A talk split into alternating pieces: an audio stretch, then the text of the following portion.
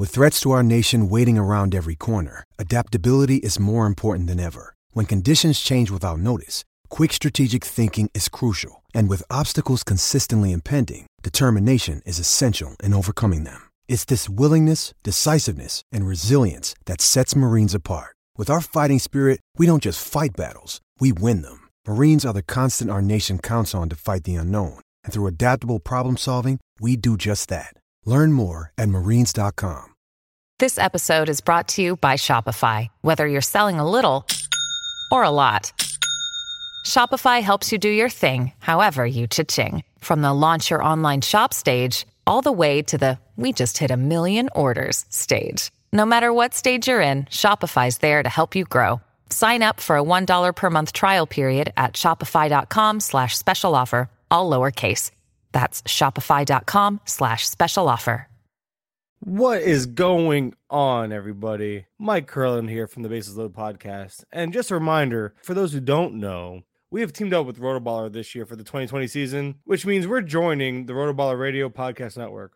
Since 2013, Rotoballer has been grinding away, providing millions of fantasy baseball players their fix for in-depth MLB analysis and player news. If you haven't heard, Rotoballer's 2020 draft kit is live, and all Bases Loaded listeners can get 10% off Rotoballer's draft kit by using discount code Bases Loaded. Rotoballer is home to number one fantasy pros accuracy ranker Nick Mariano. Nick's 2020 rankings and projections are available as part of Rotoballer's draft kit, along with printable cheat sheets, draft sleepers and busts, and more than 300 2020 player outlooks and tons of in-season tools. All of this from Rotoballer is available for 10% off with discount code Bases Loaded. Just go to rotoballer.com slash bases loaded and get your draft kit today. They're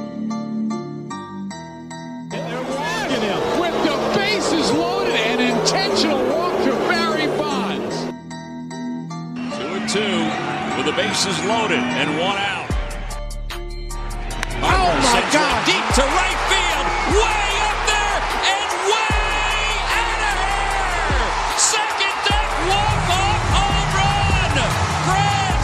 Hello and welcome in everybody to episode 119 of the Bases Loaded Fantasy Baseball Podcast. I'm your host, Mike Curland. You can follow me on Twitter at Mike underscore Curland. And I am joined tonight by he's still relatively new in Chris Clegg. You can follow him on Twitter at Roto Clegg. Chris, thank you for joining me, man. What's going on? Hey, Mike, man, excited to be on, talk a little baseball, and again, it's never never a bad time to sit around and, and chat about what's going on around the league and fantasy baseball, even though it's been So a wild, and, much. wild and wacky much. year. You know what? I'm happy to have you on the show, and it's a lot of it's because we balance each other out well. You have this like this the southern twang to your voice. You're just laid back. You're very mellow, and then I'm very high strung and like all over the place. So we're a good match.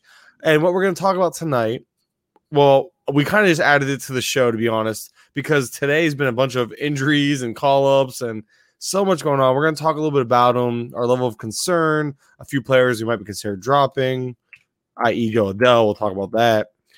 Um, other than that, we have like two or three. Like, I know you have a couple names. We're gonna talk about just a couple streamers for two start two start streamers this week.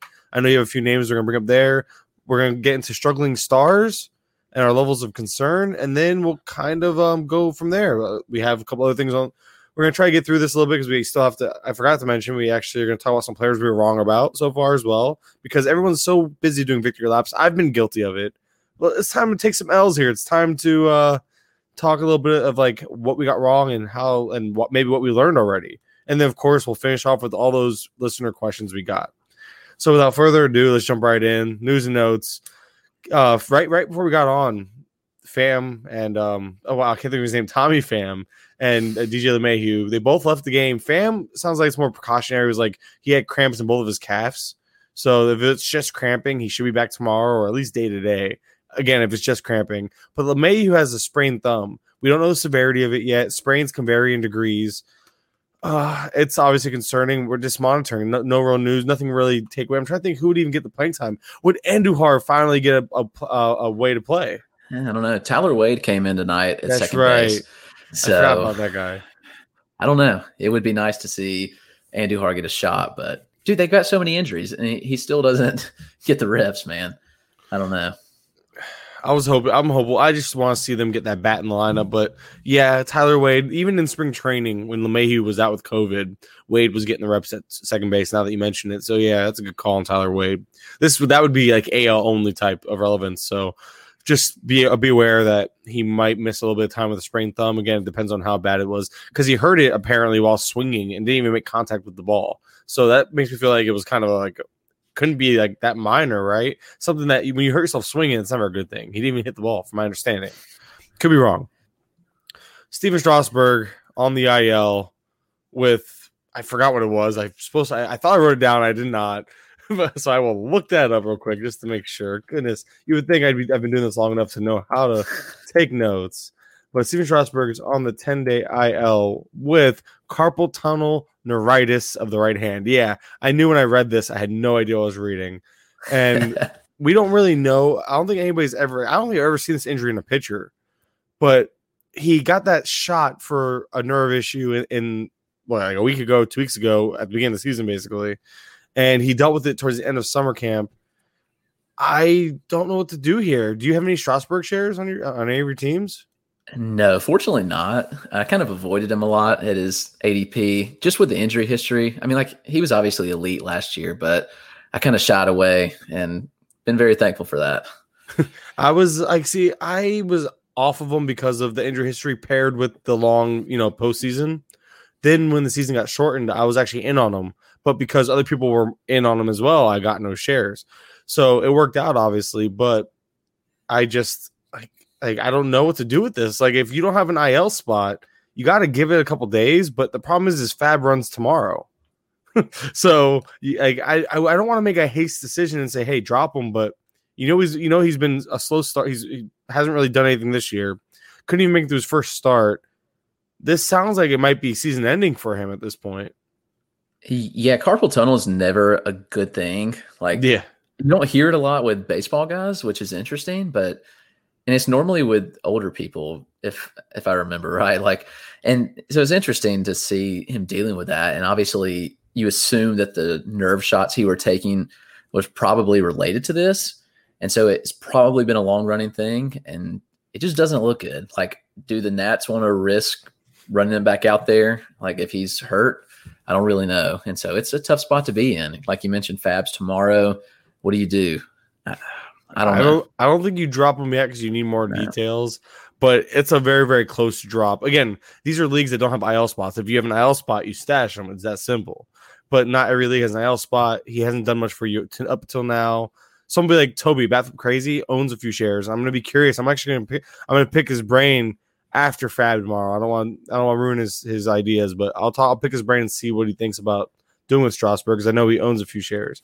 And if you look at this rotation, it looks like Aaron, uh, Aaron, Austin Voth. I, I was I was putting Eric and Austin together. Austin Voth and Eric Fedde, Fedi, Fedi, Fedi, Fedi. I don't know. It's Fedde, yeah. I don't know, Fedi Wap. Um, those two look like they're secured for rotation spots now, with Strasburg being out, so that they, if you need, you know, some some pitching help, it's not the best. Voth is more interesting uh, than the, the other two, but not really much going on there. And if you look at if you even look into like the minors, I was like, I don't really see much there for them to call up for for pitching. So yeah, I'm kind of concerned about this team, you know? Yeah, they're still a lot better off than the Braves are, uh, Oh, rotation dude. wise. I don't The know how that Rotation is brutal. what happened to your good like pitching depth in the minors that you had you guys had so much you you, you know what I mean? Remember that? Like that was It's the whole so thing. Like, frustrating. you had so much, now you have none. Yeah, I wish they had sold high on some of these guys like Wright and and Anderson looked good today. He pitched in in the inter squad game at at the alternate training site, and I saw some film. He looked really good. So I don't know why he's not getting a shot. But dude, so frustrating to to watch as a Braves fan. Yeah, Robbie especially that Erlin? division. That, Yeah. yeah. Robbie Erlin. Robbie Erlin starting tomorrow.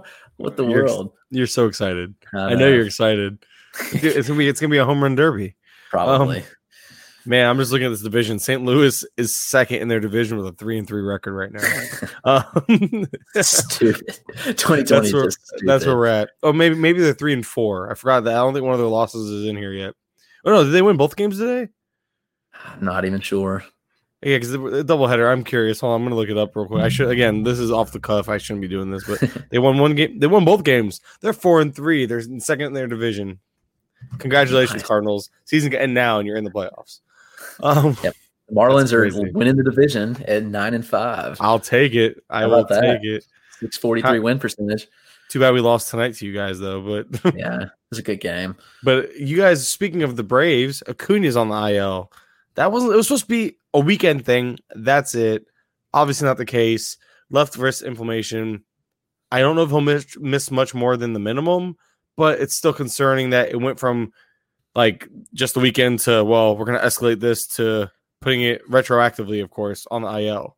What's your level of concern with Acuna? Like, are you do you think it's a minimum stay? They're talking about him coming back next Friday, I think, when he's eligible. But hmm. again, it started out just just a day, and then it was just the weekend, and so it's definitely concerning to me to think about the fact that we could be without him and Albies for the foreseeable future. Like, just wrecks what could be a really good season. Well, your Stuff. pitching is all wrecked Yeah. too. Your team is in shambles right now. You're lucky this division is underperforming. Right. Because- well, I mean, four of the five of the in the rotation that were supposed to start the year are, are no longer there. So Fried's the only one left.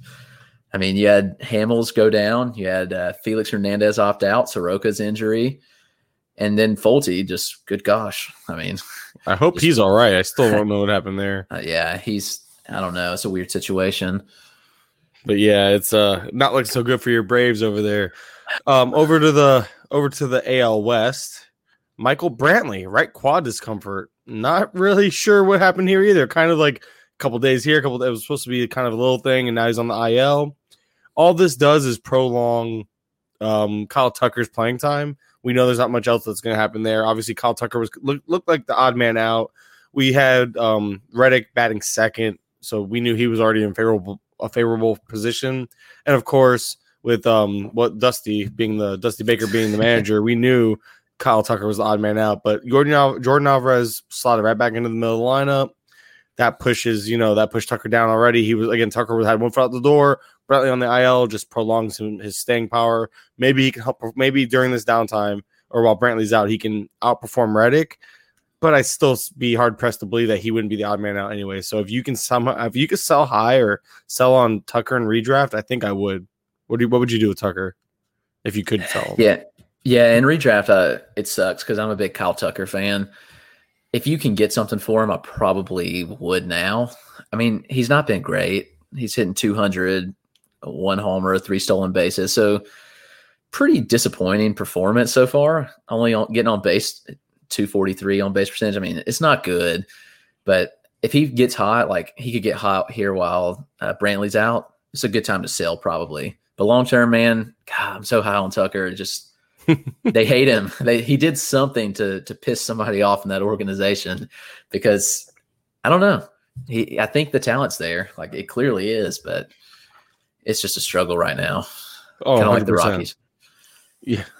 Yeah, hundred percent agree. Unfortunately, and I just like the upside and the talent and the skill set that he brings, and he's just not getting the opportunity. Uh, Will Smith was on is also placed on the IL. Keibert Ruiz came up. I think it's more of like an Austin Barnes catching most days. Keibert Ruiz spelling them. I'm not really interested in terms of redraft, and I know you mentioned off the air you think he's a little overrated as it is. So I don't know if you want to elaborate on that much, but there's not, I don't think there's much here in terms of redraft. No, I mean, I don't- don't run out and add him. I'm sure people probably have, but I probably wouldn't. Like unless you're in like a 30 team league, like and you're desperate or two catcher league. But even then, I, I just don't think he's going to get enough play in time, and I don't think the bat's that great personally. So fantasy wise, like I just I don't see the honestly the upside. Now, here's the thing: in two catcher leagues. Now, this is this just goes, this goes to show you just how deep they can be. I'm stuck starting like a Tyler Flowers, who's on the short side of a platoon at that as my catcher. Would you still rather have Tyler Flowers than Keibert Ruiz, or mm-hmm. even Yan Gomes, who's been playing more of late than Keibert Ruiz?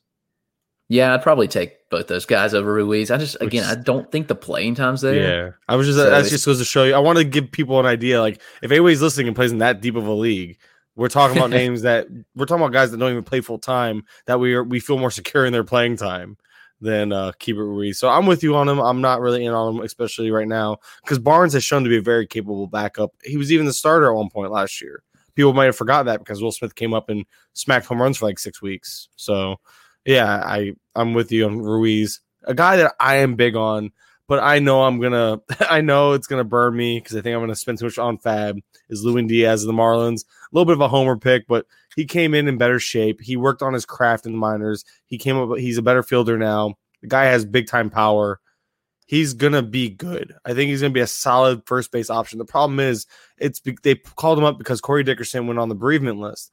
Don't know how long he's gonna be out, but this I don't think it's gonna be a long term thing. And they already kind of have so many mouths to feed.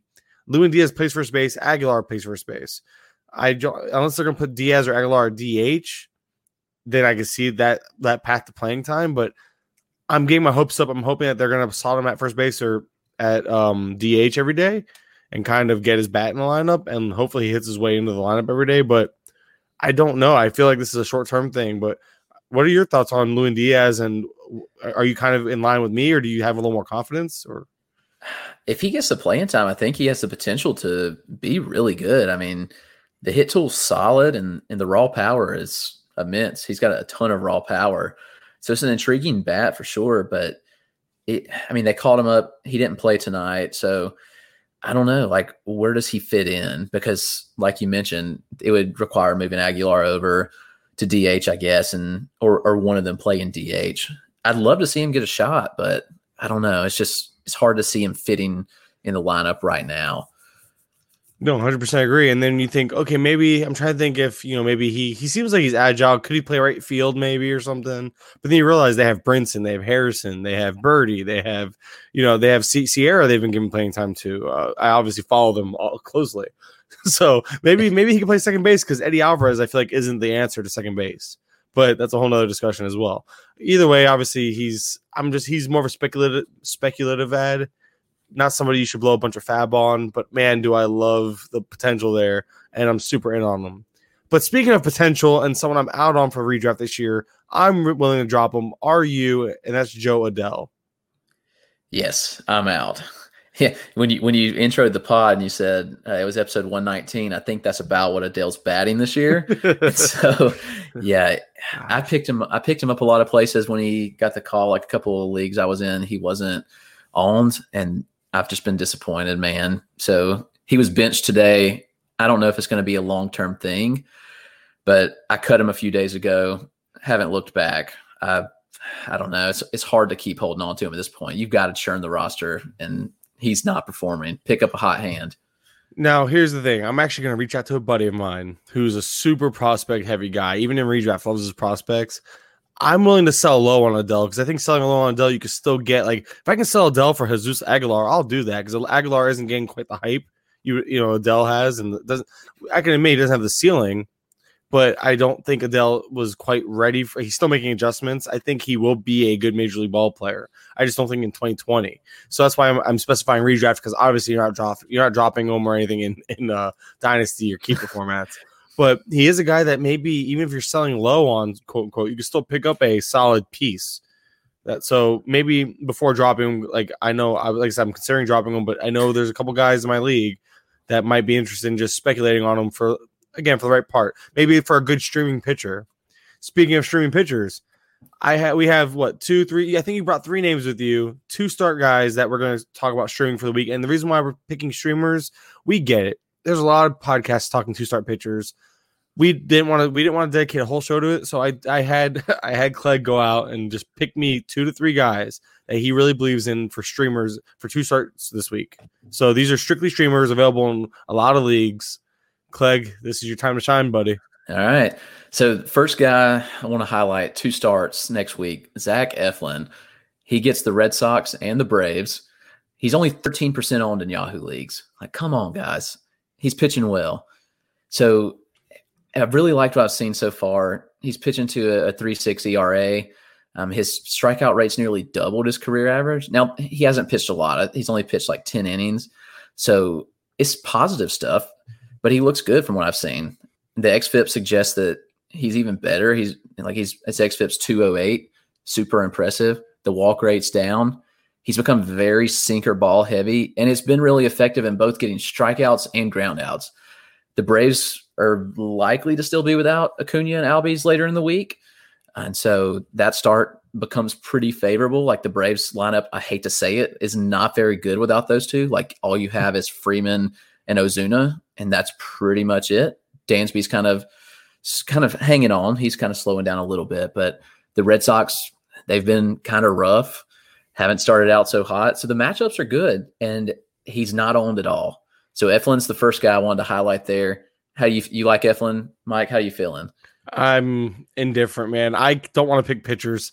I told somebody to start Eovaldi tonight, and I called. I pretty much called the line. I was like, "Look, man, I'm telling you to start him, but here's what's going to happen. He's going to put up 3.2 innings, seven earned runs, three, but only three will be earned, and he'll go. He'll throw 88 pitches. Listen to his line. I don't know if you saw it. He went 5.2 innings, gave up seven earned runs, but all of them were earned, and he threw 89 pitches. Like I called the line almost. And I was Yeah, I think- I, It's me, you, and Eric were both in, all in that thread, and Eric called the innings pitched, and then Yeah. you hit like the everything. Like Yeah, you the- hit the everything. earned run. The, I, like I Stupid. they were unearned, but yeah. I Like, felt it's like- bad. we told that guy just run him out there. Why not? be, well, it's the thing is because he's been so effective, and the Yankees were without Judge, without Stanton. It, I mean, I know they had plenty of depth, but I was just banking on him kind of rolling with the hot. You you gotta kind of ride the hot streaks, and if you've had them in the last three starts, this start, although it was a bad one, you can afford one bad start with how. Uh, no, probably not. No, there's no excuse. It was just a bad bad call on my part. But looking, you know, you look at Eflin, and you mentioned it. I mean, a lot. Of, There's like just looking at his peripherals, it's all there. The, the strikeouts have taken a big jump up, with the walk rate taking a big jump down, and all the ERA and ERA indicators are all on board with that. And he actually is due to regress in a few areas. He has a BABIP of 375 and a strand rate of just 68.6%. So both of those can actually get better, which is probably why his ERA indicators are lower than his actual ERA. So he's doing something, it's working. I like him as a two start streamer. And, and honestly, if he keeps if he does well on both of them, you just hold on to him. yeah, I mean- ride it out. Right, exactly. Well, but be careful. Don't don't Eovaldi yourself. and uh so who's the next guy you're streaming? Next guy's a, a Griffin Canning. He's thirty percent owned in Yahoo leagues. He honestly hasn't been very good so far to start the year, but he gets starts against the Giants and the A's, and we know the Giants are a favorable start. Uh, Canning's velo was up in his last start, which was good to see. It was only about half a mile an hour up, but every little bit counts. And so if he's trending up, like that's a positive thing. He's also been using his curveball more, and I really think that's his best pitch. So I'm hopeful that he will continue to use that pitch because he's got a 53.1 whiff rate on that and 35.7% put away rate, which are both encouraging. And so I'm hoping we'll see some more of that canning curve going on. And if his velo keeps trending up in the right way, then I think these two starts could be both very good because the A's the A's are kind of up and down. If you catch them on the the right day, the Giants same kind of thing, but I think they can be two good matchups for Canning there. And at the very least, I think you'll break even because I think you have to stream against the Giants. Like you have to. Yeah. That team is atrocious on paper. Although they have some guys playing well above their heads, which is awesome to see because I always root for the underdog, but not in this case. We want to see Griffin Canning do well. And if anybody's curious why I'm not like hyper and talking fast, it's because I'm just really tired, I guess. I mean, uh, people can't see me. I know you can, which I'm going to ask you do you actually prefer podcasts like this where you can see people? It feels like more of a conversation, or do you prefer the no no video? Oh, I like the video. I think so It- too. and this is a much Nick more Pollack thing, man. It does, Yeah. but pe- because of the video, you get to see the real life. You get to see CBK in action. I got a pillow behind my back. I have my kid's uh, dinosaur blanket on me, and I'm drinking coffee. And it's ten o'clock at night, and I'm still not bringing the energy. And I need to bring the energy. Let's pick it up a little bit. Ugh. All right, next guy. Let's get Here to we it. go. Third streamer, two start streamer, Zach Davies, 28% on. He's been He great. gets he gets the Rangers and the Astros. And yes, I know the Astros are not a favorable matchup. Really, and, and the Rangers can be a non-favorable matchup, but he's been so good this year. And he's flown under the radar. Like no one's paid any attention, but he's got two seven eight ERA, a 0.84 whip, 18 strikeouts in 22 innings. He's coming off a start where he just dominated the Dodgers. And considering that he does not have a single pitch that he averages above 88 miles an hour on. It's quite impressive that he's pulling this off. His combo of the changeup and sinker and cutter, they they work well together. He's throwing them well, and I think that he can continue on that success. Like, I mean, he pitched very well against the Dodgers, and I'd like to see that continue. And so Davies is my third two start streamer for the week. And he's interesting because you look at him and some of his peripherals aren't as favorable. Like they're not terrible. Like some of them, some of them are as low as like low three, some of them are in like the mid fours. But he's that's kind of what he's pitching to. Like his peripherals aren't going to be pretty because he's pitching to contact. And although you wish his ground ball rate was higher, considering he's pitching to contact, he's still limiting. He's still limiting, uh, limiting home runs. And again, it goes. I always go back to that strand rate because I always like to see if players are getting a little unlucky or lucky with it. He's actually getting a little unlucky, but the BABIP is really low. Yeah, Regardless, all, though, of, all of his peripherals are really weird. Just- they are weird. And then, but you're looking at the like the the gains and Ks. Although it's not a pretty K rate, it's still like a solid one at twenty one point two percent. It's a Mhm. solid K rate. The K per is ugly, but solid K rate, and the walk rate is very impressive at only three point five percent. Yeah. So you're looking. It's just it's crazy because you're looking at him and it's like it's not flashy, it's not pretty, but he's obviously commanding his pitches very well, th- attacking the zone, but while not getting hit, hit hit hard, he must be locating very well. And all in all, it's like you got to ride it. I'm with you. Canning's the most concerning of those three for me because he hasn't shown it, whereas the other two have so far. So if you had to rank those three, how would you rank them for the week? Probably Eflin, Davies, Canning. Because, like you said, the Canning is concerning because the poor start. Eflin's pitched good, and he probably has some of the better matchups, like with Red Sox and the, the Braves being depleted. The Giants matchup's obviously good for Canning, but I want to see like he gets the Giants first. Like I want to see him come out and dominate, and then I'll feel a lot better about this pick. Yeah. but yeah, No, I totally get it, and I'm with you. Uh, I, I'm with you in that order and everything. And if you go look at the game log of Canning a little bit, you've seen some ups and downs and in betweens. Like you've seen a couple solid outings, a couple bad ones, and like one that's in between. So you really don't know which which Canning you're getting. So I, I think there's a higher. I think he has the highest ceiling, and the other two offer that solid floor. But I do like Eflin the most as well.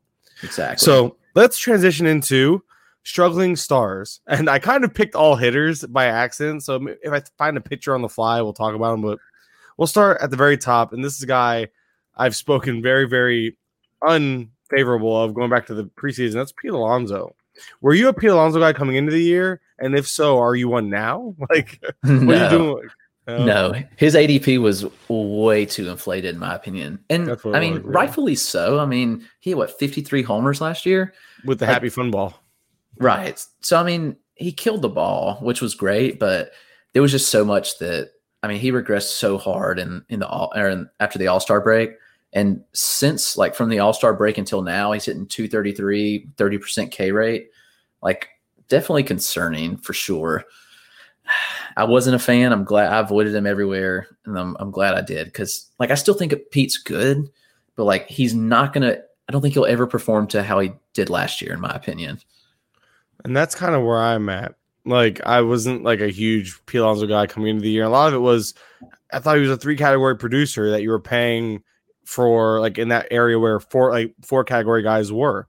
Now in OBP leagues, I still really like him. I think he's actually worth the third, fourth round pick in OBP leagues because he's still walking a ton. But in your typical roto leagues, he's not the guy that people want him to be. And if you go back to the All Star break, not including tonight's game, which he actually went over four with two strikeouts, I think. So it actually would have made this line worse. But if you go back to the All Star break, so starting from the second half of last year, so we have a bigger sample size, he's, his triple slash is 233, 341. Again, OBP is good, and 489 slug, not bad. His OPS is over uh, 800. That's awesome for, again, OBP leagues, OPS leagues, and, and like maybe even points. The problem is, though, the reason why I don't say points is because he's had a strikeout rate of 29% since the second half last year but the walk rate's been great. But uh, again, I'm I, again I'm trying not to focus on the walk rate because we most people pl- that play roto play in standard five by five. And you go back and look at the swing strike rate; it was above league average at 13.4 percent. His O swing was above, above league average at 36.4 percent over this period. That's pretty much my way of saying that since that hot start, that you know he was hitting like 285 or 280 in the first half.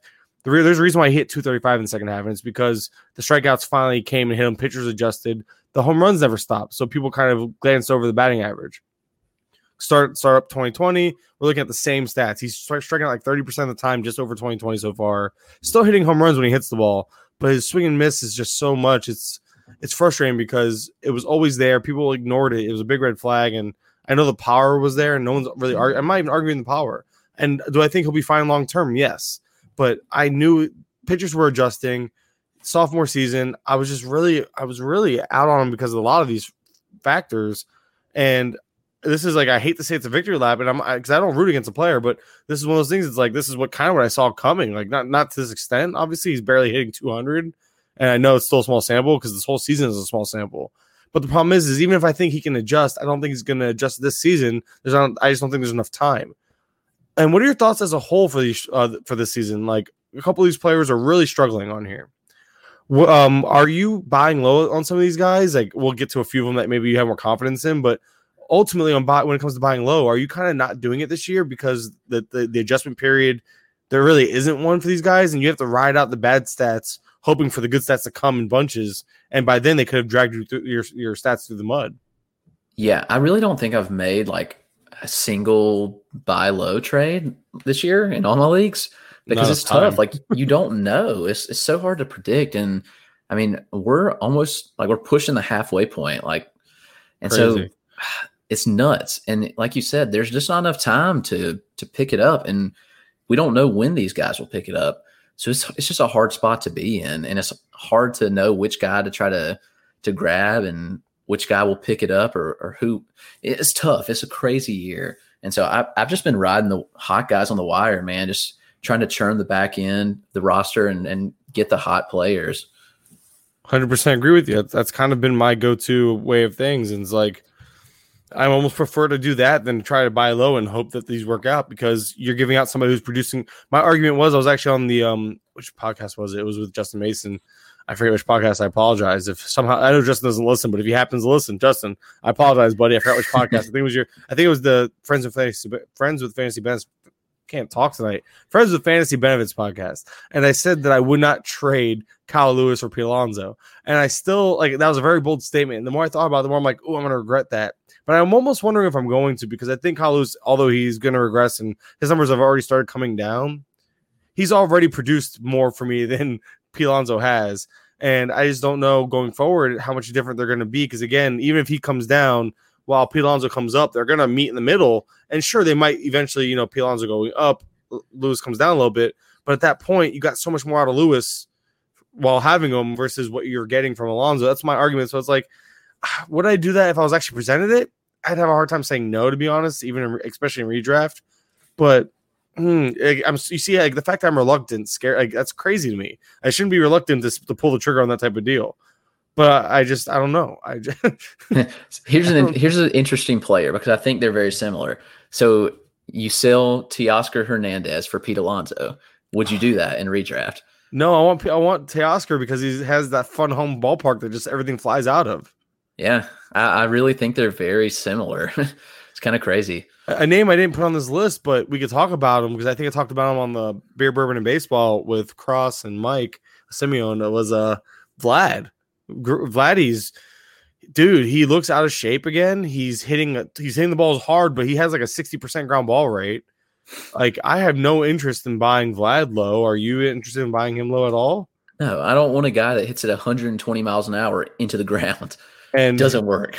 And when he my, my my thing was is he does that while looking and looking like Prince Fielder. Like my thing is, is he's True. Prince Fielder who hits ground balls. That's the problem. yeah. His ground ball rate has gone up. It's 60.8 from 62 and a half. Dude, So but this up. is this is the guy. This is he's been that his whole career. Like throughout the minors, he's like 48, 49. guy, yeah. I mean, Yeah. and it's gotten worse.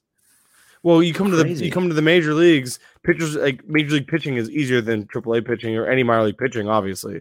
Outside of a few studs in the in the minors, obviously, your Spencer Howards, your Forrest Whitley's when he's good, that type of stuff. But my point is, is Vlad came to the the bigs and just hasn't adjusted. And even though he showed some adjustment in the second half, he came into to the initial spring training doing like looking good, looking like he's in shape, and then he came back the summer looking like he gained all that weight back, looking a little sluggish. And again, when you have sprint speed in the 15th percentile, you're not going to beat out ground balls. So I don't care if you have your I don't care if your average exit velocity is in the 90 is 90th percentile. I don't care if your hard hit percentage is 87th percentile, which I'm looking at I'm looking at it. It is that.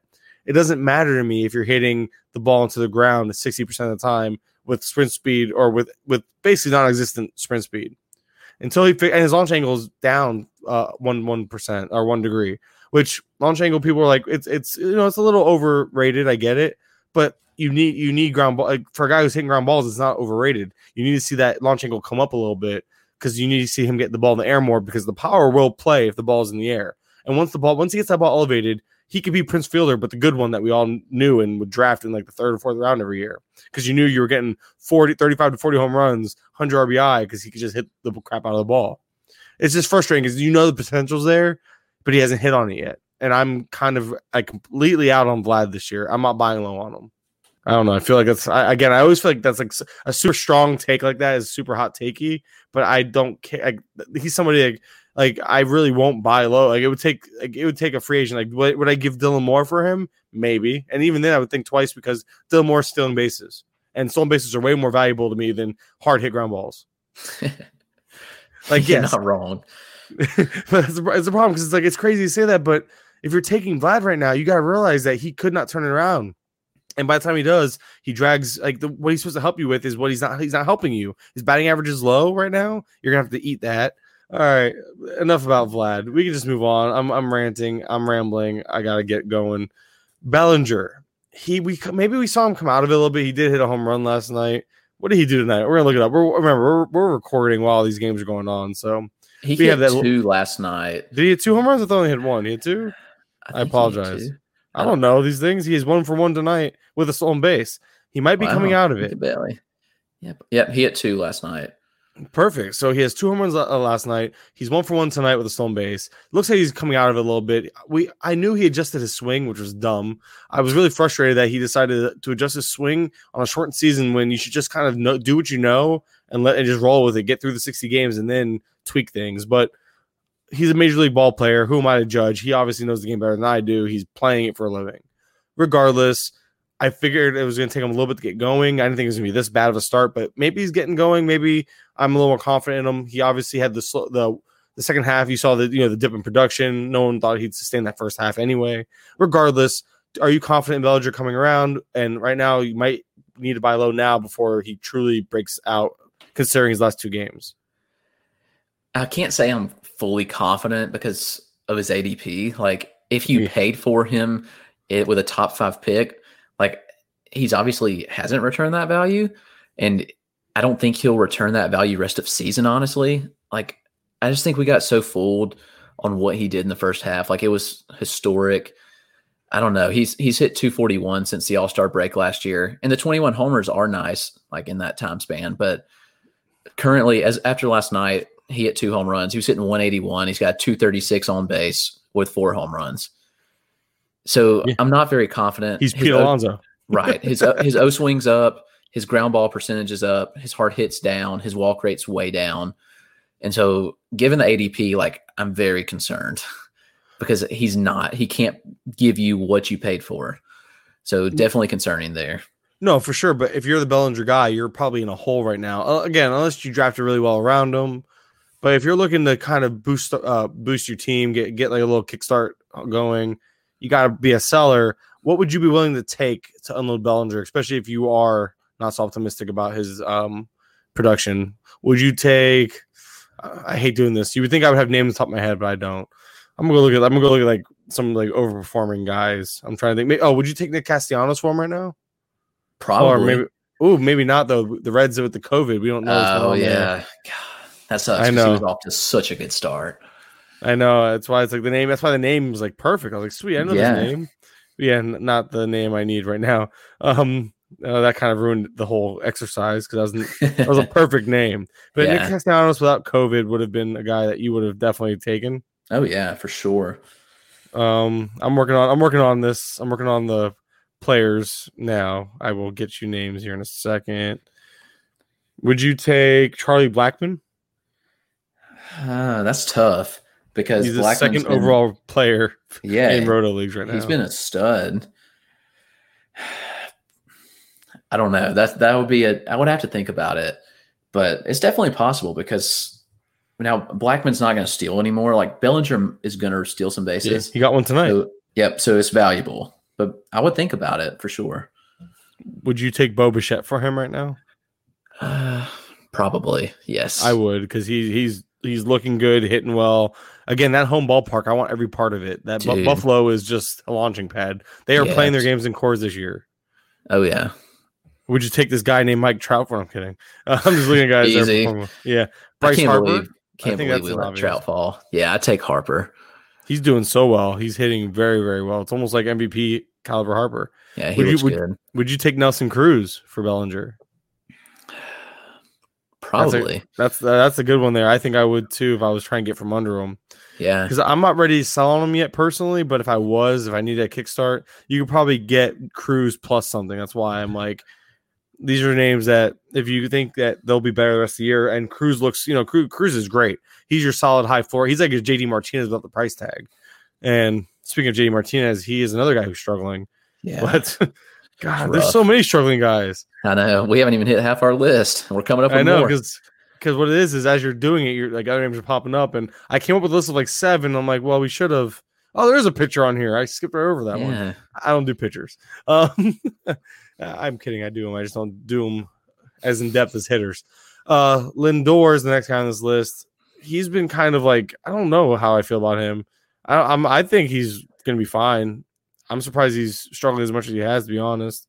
But what are your thoughts on Lindor this year? And are would you want to buy low or are you trying to get from under him? Yeah, if you get the offer, you've got to take it. I was looking a little deeper in, and he's really struggling with the off speed stuff. He's got a 190 batting average against off speed and a 150 batting average against breaking pitches. But the expected batting average is 252 against breaking and 336 against off speed. So it looks encouraging that he'll pick it back up. Like he's not hitting the ball hard. It would, I mean, the 88 mile an hour exit velocity is not good but he's never really hit the ball that hard. Like, and he just makes it work. His sweep spots percentage is up. So like he's making he's hitting the ball like on the line in the air consistently, which is encouraging. And I think he's gonna be okay. Like he'll pick it up and be the Lindor we probably know the rest of the season. And so I put some percentages on these guys. So I, I put like 50% on Bellinger and Alonso, and I put 10% on Lindor. So not very in terms concerned of like him. concerned. Okay, fifty percent Yeah. as far as like how concerned you are. Gotcha. So it's like a Yeah. five out of ten. We can we can do we can go full warriometer. That's a CBS thing. I know that, but we can do that. And five out of ten is still. Yeah, see for me, Pete, I'm like I'm like a, I'm like a seventy, like a seven out of ten, like concerned out of him, man. I'm really concerned on P. Strictly for 2020 because that swing and miss in his game is really coming out strong, and he showed it again tonight. And sure, any of these guys, I want to make sure we put this out there. Any of these guys can literally pop out of it any day, but this it's definitely definitely concerning. We have so many names. Let's get to a couple more. Uh Scherzer, the injuries, the production's been kind of iffy because of probably because of the injuries. What are your thoughts on Scherzer this year? The only thing in his profile that concerns me are his walks, which his walk rates at 12%, which is up from 4.8 last year. So significant rise in his walk rate, which again probably attributes to some of the injury stuff he's dealing with. But overall, like he looks really good. 275 ERA, 29 strikeouts, and 19.2 innings. So like he's been really good. And once he gets the walks down, which I think he will, like he's just going to be the dominant Scherzer we know. The all of his peripherals look fine. Um, I think he'll keep performing at this high level. And actually, this year is his highest K per nine of his career, which is interesting. Unfortunately, it's also the highest uh, walks per nine. But again, like long shot, yeah. yeah, it's not even close. But I think that comes down like with time and the more he's on the mound. It's just been a weird year for pitchers in general, like ramping back up. And you've seen guys like Lance Lynn who just do- has been dominating, goes Love complete game. Yeah, I was all over Lynn, so I'm loving this. Like, not trying to take a victory lap, but I have a lot of shares. No, it's okay because we can take one together. We can hold hands and frolic around the around this lap, man. yeah, I'm all about it. I, I Yes. love Logan Slim this year, man. Love for sure. So But- yes, I'm good with. I, I'm. I said five percent. Yeah, Scherzer. Not. I- I- I was more or less concerned about the injury stuff. That's why I put him on this list because the production's there, but he's also he's only averaging 4.8 innings per start. So again, that kind of goes into the injury issues. Obviously, the strikeouts are still there, the production's still there, but uh, if the if the injuries pop up, if it's a consistent issue, then that's where my concern. That's why I put him on this struggling list because it's his health, not necessarily the production. So Yeah. on a per start, on a per start basis, I think he'll still be his. He'll do his thing, still be the guy he is. But yes, I'm concerned about the health. I'm not selling him unless you can get full full price for him. But if you could buy because somebody's like a little off, like me, I'm kind of a little off, but I wouldn't sell because I know better. Because pitching is really impossible to come by. But he, uh, you're the owner might be like, you know what? He's an injury risk. He's one bad outing away from me not being able to sell. You might be able to get a little discount on him, Yeah, So if you get where 80, 80 cents on the dollar, I mean, even Probably take- ninety. Like I'm Yeah. trying to. Let's find some. Like, what would you sell? Like right now, Lance Lynn. Would you give up Lance Lynn for him? I don't think I could, but I know. I don't know. That's tough because Lynn's just Dylan so Bundy. good. Dylan Bundy. Probably. I would sell. I would sell Bundy for him because Bundy has pitched against Oakland twice, who hasn't really been hitting that well, and Seattle twice. And his next start's Yeah. against San Fran. The guy's going to win the Cy Young, be a top 15 pitcher next year, and get blown up. Watch, it's going to happen. Oh yeah, But but yeah, but yeah, Dylan Bundy's a guy I would give up for Scherzer. sure. And it's crazy to say that. Like, people are like, "Oh, nobody will do that." You'd be surprised. People will do anything right now. Dude, um, some I'm- trades I- have seen are crazy. That's why it's like if you can sell selling high on Bundy, that's a sell high on Bundy. You go out and get a guy that's a proven ace.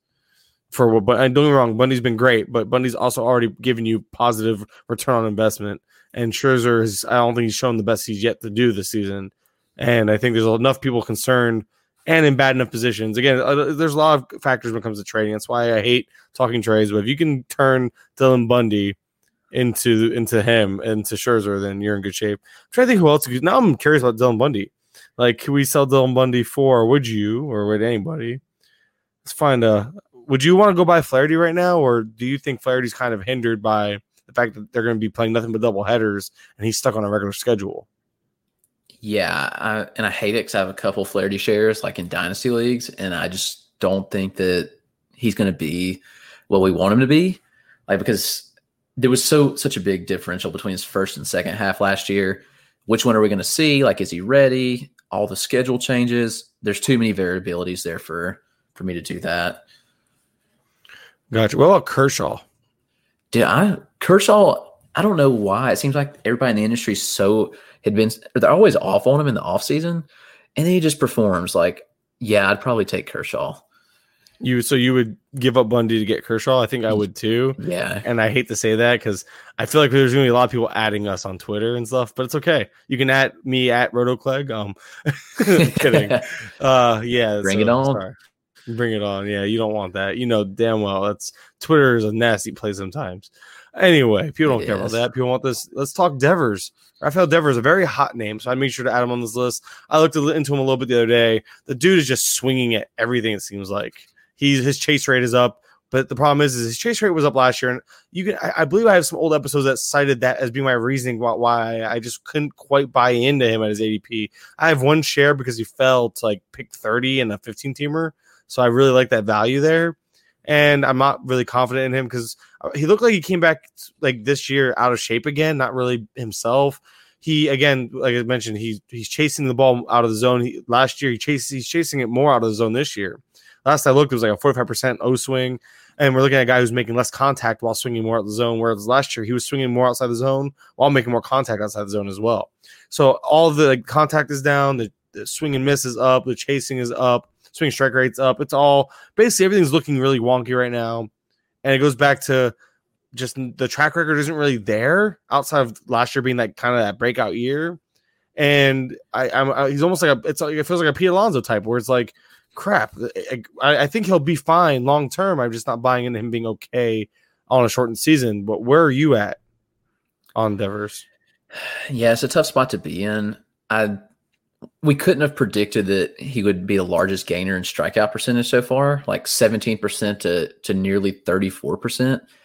That's Yeah. that's double. That's huge. And like you said, there were some concerns with the chase rates and stuff, but that's hard to predict going that extreme. I didn't think it was gonna go that bad. No, but th- No. that was like if there was one reason why I was poking holes between him and Rendon, people were like a lot of people were like very big on Devers over Rendon. And I was like, no, this is why, and it's like a small concern, but it's still a concern of mine. Again, that's like one like if you want to call it a victory lap or whatever you want to call it, it's just like the one thing that piqued my interest when I was looking into him last year as my only red flag. I didn't see it regressing this bad, like you said. So with this, like I think he's pressing. I think he feels like he's. I think honestly, part of this is him trying so hard to turn it around, trying so hard to prove that last year wasn't a fluke type of thing.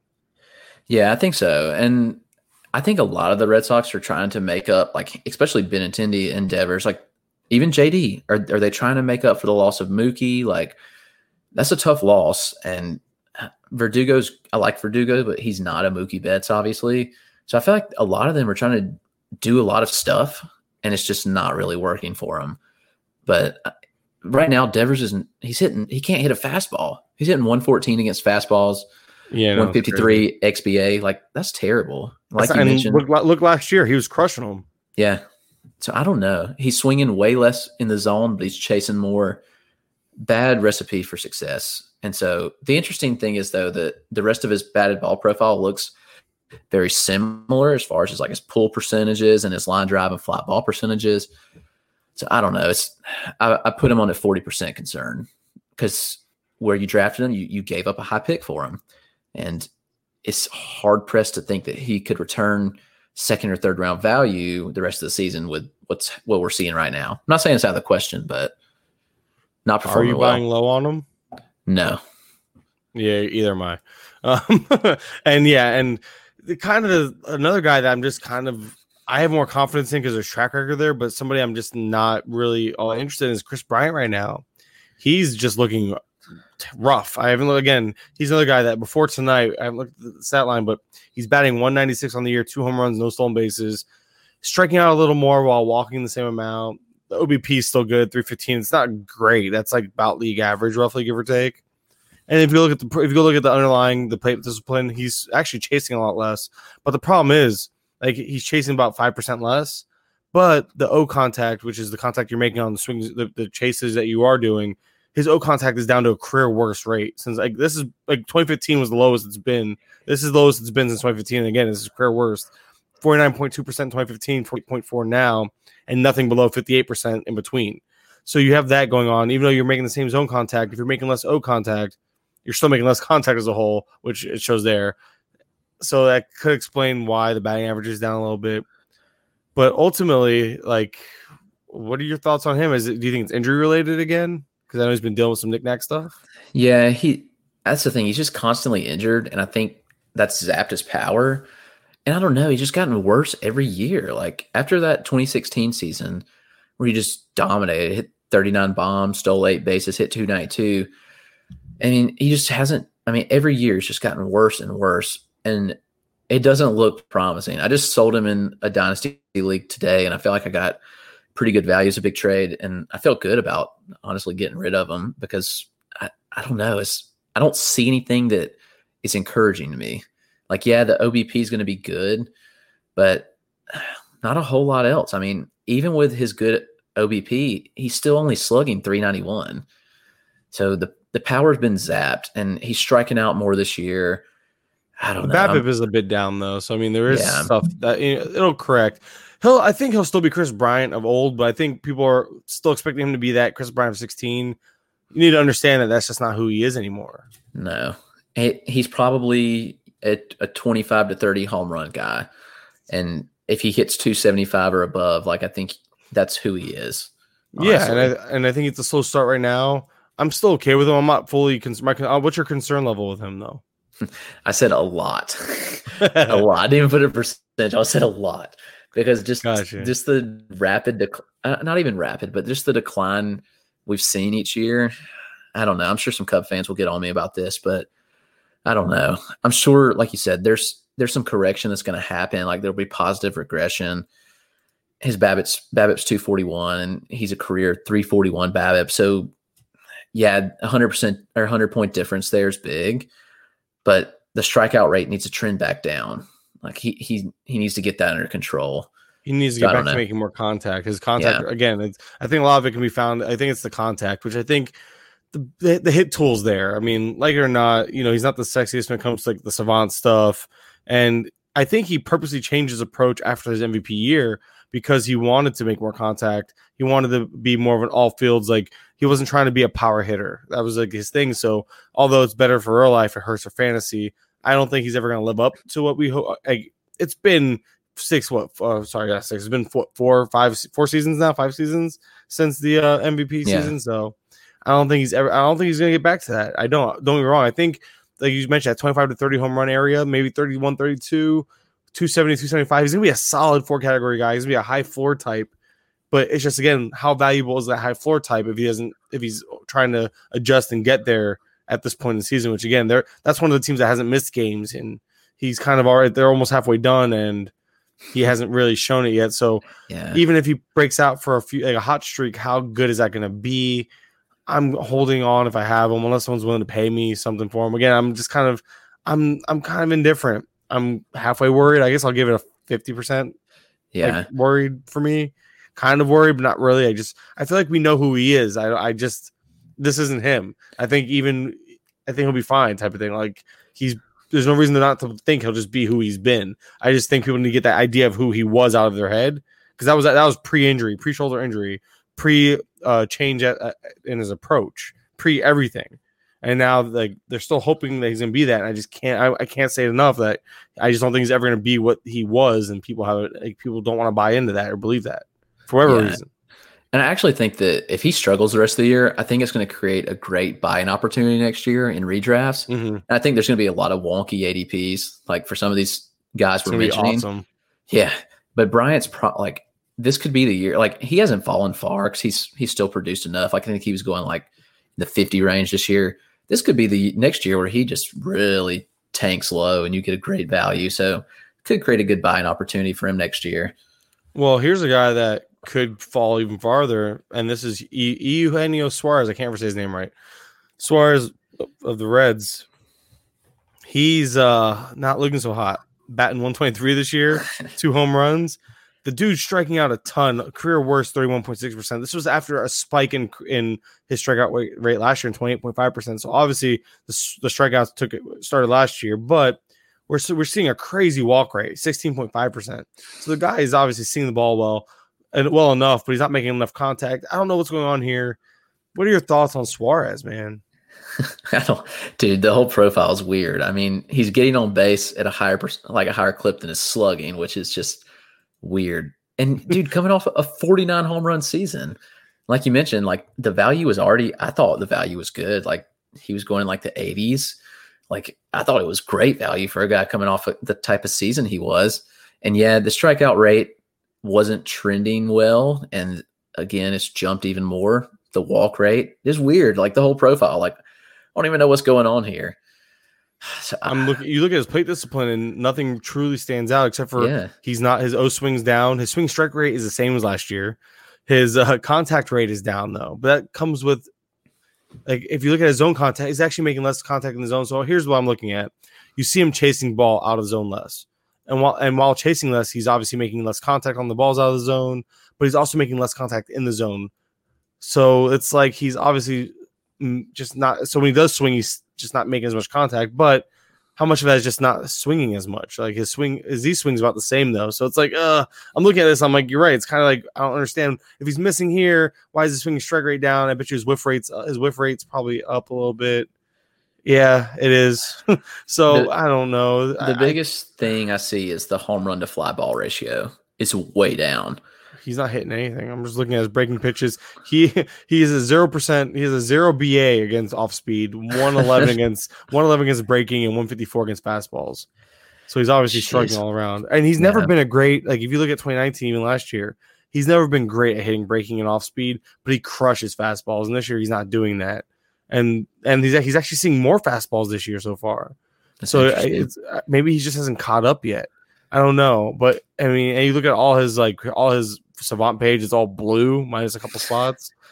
Like he's barreling the ball less. The sweet spot percentage is down, so he's not even making the the good type of contact you want. I'm concerned. I think I think what we saw as a good buying opportunity was proper ev- evaluation at this point, yeah. and that's that's upsetting to say. Yeah, so I'm concerned because, and now even more concerned because how long will the Reds miss? And so he wasn't in a, a good rhythm as is. And if they miss the next week, uh, it's going to throw him off even more, probably. Or maybe he can get his mechanics in check during the Maybe. downtime. This- maybe because pitchers still have to throw, right? Right. So, So- maybe, I don't know, maybe it's a good opportunity. You never I know. I'm just saying, is how many times have, how many times have teams done the whole hey, give him a day off, give him a couple days off to get right, and maybe this is what he needs. Yeah, It's also possibly a weird season, man. Players play different. Some players like having fans in the stands. Some some players play better with you know that that that distraction. Some players, it's just it's a whole literally a whole different ball game this year, and people like players are gonna have crazy crazy seasons. It's gonna be up to us to either overreact or not overreact next year. Rankings are gonna be funny, fun, crazy, and frustrating all in the same little it's gonna be it's gonna be chaos. It's gonna be fantastic chaos. I'm looking forward to that. Um, that's about that's enough for struggling stars right now. And again, I know Scherzer was kind of a reach for a struggling star. What was more for him is struggling to stay healthy. That's where he. Yeah. So if people are like, "Give me a hard time," it's because I put him on here because he's struggling to stay healthy, and I wanted to bring up his concerns. And we, you and I both, maybe we're a little bullish, but we don't. He's like the one that we have no, no, no. We have a lot of confidence, no worries with. I wanted to talk. Uh, I wanted to talk a few uh, L's that we've been taking this year early on, but we're running we're running a little long. So I'll I won't really I, I can throw out like one I'll say for both of us is Charlie Blackmon. I'm pretty sure everybody like the whole industry. I said it's an industry L. Nobody was in on him. Everybody was out because the COVID thing. Unless I'm wrong about you, I'm pretty sure I, you can tell me if you were still in on him, but I was Oh, completely I, out. I've always been a Blackmon guy. And, So you uh, so you still bought in even Yes. with COVID? yes. Well, good for you. I should not One of the for few. you. I should not speak for you. That's a big win for you. Good for you. I was out when the COVID thing happened. We just didn't know how it was going to affect them. The Rockies were being really hush hush about it. So you know what? I apologize, Clegg. You're the man. I'm so wrong on this one. I was It's- that's that's a huge loss. He's been playing out of his mind right now. Yeah, I, I don't expect it. I mean, like he's not going to hit 500, No, but dude, he The- might the hit hot start- 400. the hot start already again brought back that return on investment. Yeah, So, for sure. like, he's provided no- enough as is. And another big L for me. and uh, It was even even without the injury, it was trending that way. Was I was big on Ozzy Albies this year, huge on Ozzy Albies, and he was looking really bad to start the year. And I forgot that he's more of a compiler. He's more of a guy that just gains value because he plays every day, gives you some power, some speed, but he's just a guy that you can bank for the at bats, bank for the stats over a season. And I, I don't think I adjusted my mindset to that for the short season, so I still wanted to get my shares. So so far, and obviously, there's no being right on him at this point. So I was really wrong on Ozzy Albies. Prior to the injury, didn't look good, and then obviously the injury didn't help. But who's we can go to your guys. I mean, just want to throw a few names of mine out there that I was like completely wrong on. Yeah, uh, DJ LeMahieu's the first one. I, I touted him as a bust all off season. I really didn't think his breakout last season could sustain like a 31 year old breakout, like the power. Like we knew he's a good average source, but I really just didn't think what he was doing could sustain. But obviously, we mentioned earlier in the show, like he does have a sprained thumb. So I don't know. That's tough. What's going to happen there? But up to tonight, he was batting 429, uh, a 1031 OPS, a couple home runs, and a stolen Crazy. base. So I got to admit, I was wrong about LeMahieu. Hopefully, he gets back on the field soon and just performs and earns him a, a nice big contract this offseason because I'm pretty sure it's a contract year for him. So hopefully, he gets a nice contract in the offseason. One more I completely forgot to mention. I'm not sure if anybody saw this coming, but I was completely wrong about Gio Urshela. Like, not that I was, I had him ranked in my top 30 at the position. Like that, I don't know, that says a lot, but I definitely had him ranked pretty low. I just didn't buy in. Again, another guy that was just like kind of, I know some of the stuff suggested the breakout was real, some changes in the profile and all that, but man, I just couldn't buy in and sour grapes because I, I have no shares and he's killing it right now. He's even batting cleanup for the Yankees right now with all those un- injuries happening. Yeah, it's nuts. He's solid. It's Uh, legit. I'm buying in. My bad. Yeah, yeah, a for guy I wasn't in, a guy I was not in on enough or at all. Like now, I, I do, couldn't even brag. I couldn't even talk. I never even talked him up. I don't even think I talked him up one time in the off season. yeah, my next guy is Fernando Tatis, and I faded him Ooh. hard in redrafts. Uh, In Dynasty, like I was all over him. I wanted him Yeah. everywhere. But in redrafts, like I really didn't think he could perform at this caliber. Like he had the largest uh, expected batting average and batting average dif- differential last year. Like his XBA was 257, striking out 30% of the time. I just didn't think he could sustain the performance. And I faded him. I didn't touch him in any redraft league. And here we are. He's even better. And his strikeout rate's even gone up. And he's still performing better. Like he's hitting the ball so hard, barreling the ball well. The power speed combo is legit. 100% buying in now. I'm wrong. I was completely wrong. He's the 2019 Ronald Acuna. I'm calling it right now. He basically is, and he hit another home run tonight, by the way. Oh gosh. Oh. Yeah. So that works out. Regrets. Yeah, and you you look at him though. He is he is Mondesi with a hit tool, and he actually has plate discipline. His O swing this year it was thirty one point eight percent last year, which was about league average. The league average was thirty one point six. His O swing, he's seeing the ball so well right now. It's down to twenty three point five percent. He's not chasing a thing right now. And when you look at the other stuff, again, the contact rates, somehow he's doing that, but the contact rates are like up barely, like not as much as you would expect. He's just not what he is. Is he's swinging about the same amount of time. Swing. He's being more selective, and he's not swinging. He's not swinging and missing as much. His swinging strike rate's down as well. So all in all, there's lots to like here. He is a free swinging guy. He's always gonna have some swing and miss in his game, but as long as he has that plus speed tool, he's gonna outperform some of those bad bips, and you know he can he can get away with ground balls and stuff like that. But you're seeing him produce. You're seeing him kind of grow into it all, and yeah, his his ground ball rate is slightly down from last year. He's hitting more balls in the air, which is producing a higher home run to fly ball rate than last year, which is crazy because it was already inflated last year at 31.9%, and this year it's 36.4. so, but he's yeah, he's purposely he's getting the ball in the air more and he's pulling a lot more. He's become like last year he pulled it 41.9%, this year 45.5. So the guy's putting the ball in the air more, he's pulling it more. That usually means more home runs. And again, the speed is plus. He's stealing bases, so he's Mondesi who can hit because Mondesi's batting eighth and can't hit touch can't hit the ball. But when he hits the ball, it usually gets him on base, and then he usually steals two bases. So it's like Mondesi drags your batting average through the, mud, but carries you with one. All he does, all you guys, all you guys do is get those two stolen bases in a game like he always does, and it's like okay, all's forgiven. He's he was Billy Hayes again. It was like Billy Hamilton. We all chased the steals with him and Billy Hamilton, but I I, I don't have any shares of Mondesi because I refuse to draft bad play discipline like that. His play discipline was terrible. Sorry, that's my rant on Mondesi. Yeah. Anybody, any longtime listener knows I've been so anti Mondesi for so long. I got burned last year. Feeling a little better about it this year. But anyway, is there any other names on your list? I don't know who you have. Yeah, I've got one more, and it's Dinelson Lamet because I didn't touch him because the starting pitchers going in that range and ADP, I really liked a lot of those guys. He's been dominant, man. He looks so good. He's struck out 36 in 2018. It's like we know he's a big strikeout machine, but dude, 159 ERA, like, and he he's actually looks legit. Like I think this can sustain. Obviously not a 159, but the performance because he's throwing his best pitch so much, and that's his slider. He's using it 51% of the time, dominating the hitters. He's already struck out 26 batters with that pitch. Like he's got more strikeouts on that single pitch than than most all pitchers do right now in baseball.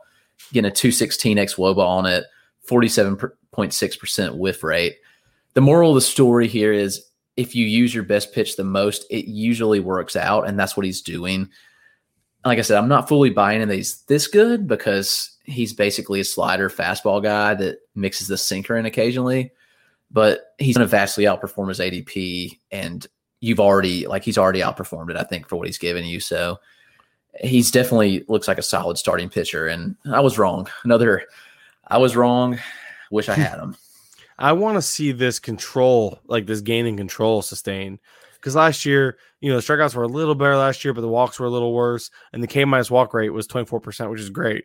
This year, his K minus walk rate's already at twenty five percent, which is fantastic. That's with the K rate actually dropping. But that's because the walk rate has dropped as well. So if the control is actually better, which has always been kind of his issue, that's where you start buying in because at least you know he throws his pitch the most. That pitch the most. You know what he could be is basically a Patrick Corbin, which is fantastic.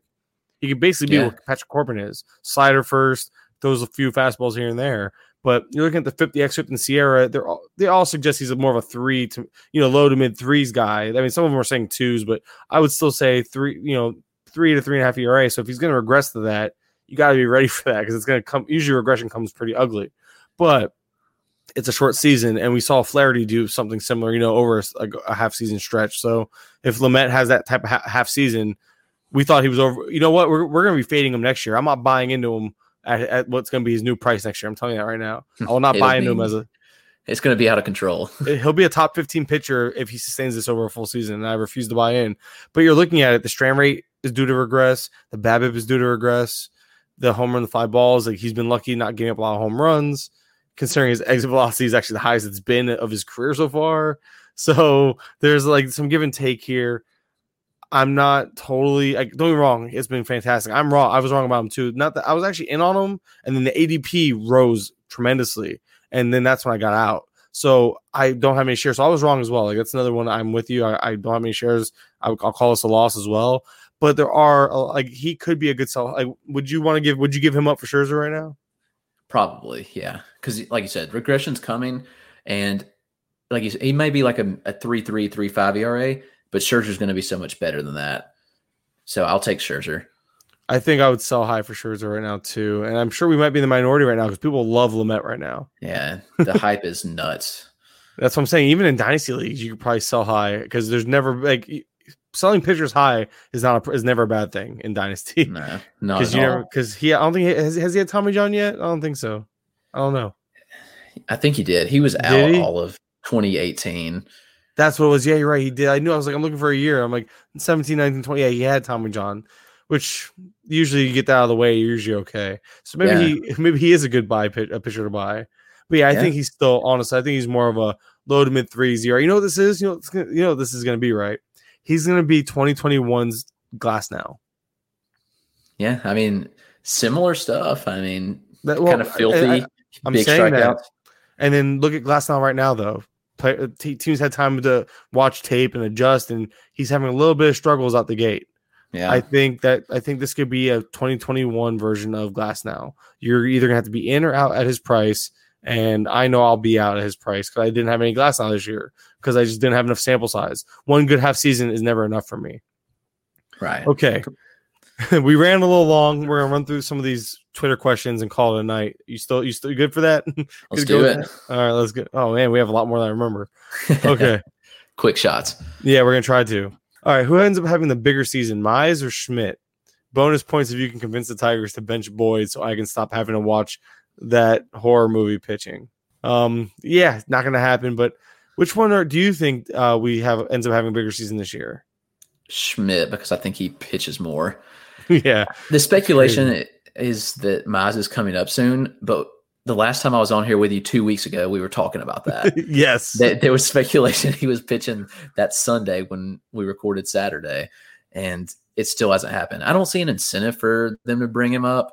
Like they've been surprisingly good, but it's not going to sustain, and I don't see a reason for them to bring him up. Meanwhile, the Yankees need Schmidt, and I'm a big Schmidt homer because he's a South Carolina Gamecock. So watched him a lot in college. Like he's a he's a stud, and so I'll just say it's it's Clarke Schmidt. I want to agree with you, but I'm gonna go with Casey Mize because I'm gonna just buy that. He's coming up soon. He is. It's gonna be so random. We're gonna be so angry. We're giving up. I'm not giving up hope yet, and it's strictly because of that. I just think he comes up soon. I think they. I think they have similar ETAs. There's no reason why Mize or Manning aren't. Both of them aren't up right now. The teams get the extra year already. I'm surprised neither one of them are up, especially for a team that's somewhat contending. I don't expect them to actually contend, but they're they're putting up a fight right now. Yeah. And I, I I almost think that they're waiting for the trade deadline and then they're going to do it, but we'll see. Maybe they don't want to risk them getting COVID until their team gets you know turned over, stuff like that. Little things you just have to try to figure in. No idea. Do I think Schmidt's uh, maybe the thing about Schmidt though is he has the better win potential when he does get the call. Like if he gets the call, he'll be starting for a better team, all that good stuff. But I think it's gonna be Mize, but it's gonna be close. Honestly, you're not wrong for stashing either. They both, I mean, Mize has the bigger ceiling, but Schmidt probably has the easier path to a team that actually competes. So, unfortunately, I'm we're going to be split here, but I'm going to bank on the upside, whereas Schmidt has the higher probability of being up sooner. Next question is from Jose Rodriguez. Great. I'm in a dynasty league, 12 teams, five by five standard. Offer David Dahl and Amed Rosario for JD Davis and Joc Pederson. Thoughts? You He- can, Oscar. he's sorry, say it. He's giving up. Uh, It sounds like he sounds like he was it says offered David Dahl and Amed Rosario for JD Davis and Joc Pederson. Basically, which side do you want? The David Dahl and Amed Rosario side or JD Davis and Joc Pederson side? Five by No. five standard. And I'll take the Dahl side because Pederson doesn't play every day. He's a platoon bat. I think the best is still to come for Rosario. I really like the profile potential there. And again, for Dahl, if he can just stay healthy, I think he's a stud. So I'd take that side. Yeah, I'm with you on that one as well. It's strictly because of the uh, Joc Pederson side because I'm really big on JD Davis. So I can totally be. I'm I'm with you as far as the Joc Pederson side. Unfortunately, makes it a lo- little low. Um, moving over to where should we value Kyle Lewis? This is from Donovan Miller. He is starting to fade, and I want him off my team fast. Need help this year. Usually a head-to-head keeper, but roto for 2020. I don't know. I mean, I don't know how many keeper spots. I, we probably should have asked. Yeah. all the details. We don't know the, the, the league size. Realistically, I think he wants to know how should. I guess he wants to sell high on him. Is what it sounds like. Did you come up with a couple names here by any chance? I was pulling. I've pulled up the Yahoo uh, trade market to see. There's not many good ones today. Lewis went for Robinson Cano, which Mhm. in a second round pick that kind of sucks. This one was Kyle Lewis, Yu Darvish, Ken Giles for Glasnow and Trea Turner. That's interesting. That's interesting. Yeah, if you went one for one and you could get a top 100 player, I think I'd probably do it. Would you take Suarez for him? No, uh, I don't know Kris because the, Bryant. I the. COVID stuff, I, it's tough. That's true. That with the Reds, it makes it tough. I, I still probably take Bryant because, like, I I like Kyle Lewis a lot, but he's probably like he's going to fade a little bit. But a, Yeah. a week ago, he was going really high. Like he was going for like some top fifty players. It was kind of nuts. It just varies so much based on your league, like keepers. Like there's so many variables. So it's hard to say. Like I will say, like it's hard for us to to give a solid answer. But you should put him out there and say he's available to your league and see what you can get like and take the best best bite in my, my opinion. But all right so an outfielder i just came eddie rosario like If you can get him, uh, he, Yeah, he I- turned it on again though. That's the problem. right. He an owner that's not paying close attention just sees that he's hitting 224 and you could potentially sell high and get him. Like he's turning it on. He's hit six bombs and drove in 17 so like he's performed well. But if you can get an owner that's not paying attention and just looks at the stat line you might because lewis looks much better i mean 333 much Could better than 224 Could we possibly in a keeper format? Could you possibly see somebody worried about JD Martinez and you maybe pair Kyle Lewis with somebody to go get JD Martinez if you're in a win it, now it would fit a situation? team. Yeah, yeah, for sure. If a team is trying to rebuild and has JD, I think that's a perfect fit. At the end of the day, it basically depends on what the team that you're targeting wants or needs. Like if you're trying to get older or if they want to get younger, that's kind of the matchup you need. Realistically, in a keeper format, it changes everything. This is a redraft, it would be easier.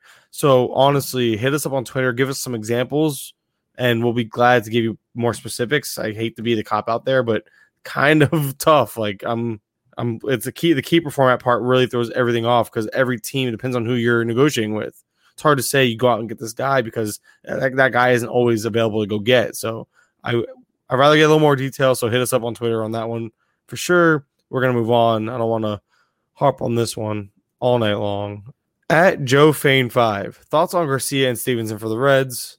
Again, there's more detail in the question, but those are like the main uh, parts. What are your thoughts on them? Do you think we see them up this year, or do you think the Reds kind of just trot out what they have for the rest of the season? And again, COVID could have could change this answer. Yeah, I like them both long term, especially Garcia. Like I'm a big fan of Garcia and the profile there, but this season, not really seeing it. I just don't think they they play around with. It. They just probably run what they have. Uh, I mean, Freddie Galvis has been fine, so I don't see an. There's not like a gaping hole at shortstop that they need to to plug in Garcia. He could potentially play second. Uh, I mean, I don't know. There's a lot of variables. was Mustak out right now. When Mustak Right. is back, he'd be Right. back. So probably not. I, I don't see much value for 2020. I got you. I'm with you. Stevenson, maybe because their catcher positions kind of, but they have Casali who they like enough. Barnhart plays enough. So I yeah, this year I'm out on both of them. I mean, but then at the same time, if you told me Luis Garcia was going to be playing for the Nationals, I would have been like, "You're crazy." so true. it's and again, COVID. So great names to bring up because of the, you know they could come up with COVID and depending on who's who's infected and all that good stuff. So just keep an eye on them. Great names to bring up. We appreciate it, but we're both not buying in for the 2020 season. Long term, we're, we're in. We're, we're with you. Um, at Dap Scout, is Darwin is Darwinzon Hernandez someone worth rostering on the DL in a 12 team AL only? I do think he would be if you have the the DL IL spot on your team. I think he's somebody you stash because I think there's there's they're obviously going to be sellers at the trade deadline. You'll probably see Barnes go. You'll probably see Workman go. I think Hernandez could be in line for saves. Come if if he's if he's back by then. Yeah, I completely comes down to- agree. It depends on when he when he comes back, but he's definitely intriguing. Go in the bullpen. Might could get some work at starter. I don't know. I mean, they're so desperate for pitching. Anything could happen.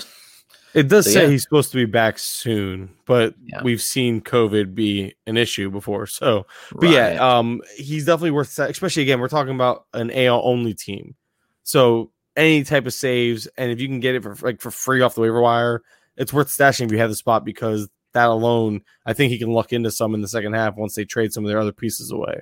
That's the only reason why I'm thinking. Um, next question is from Wilco at Wilco Wacko. I like the name. Interested in your assessment of Dylan Moore with his shortstop slash outfield eligibility. If it's Yahoo, he's eligible basically everywhere. In a 14 team dynasty points league, where he has been a godsend filling filling in for Seager and Loriano. Alec, Alec Mills going to be more valuable the next six weeks than Luke Weaver. Is his next question? Well, okay, it's a it's a multiple part question. We'll start with Dylan Moore. Then we we talked about this being a like a ride the hot hand situation. The strikeouts are a problem because points league strikeouts are you know negative points. So overall, the strikeouts are bad. If you look at, eh, he's actually struggling against anything that's not a fastball. And I think once pitchers see that and he starts seeing a heavier dose of off speed and breaking pitches, you're going to see the aggression hit kind of hard.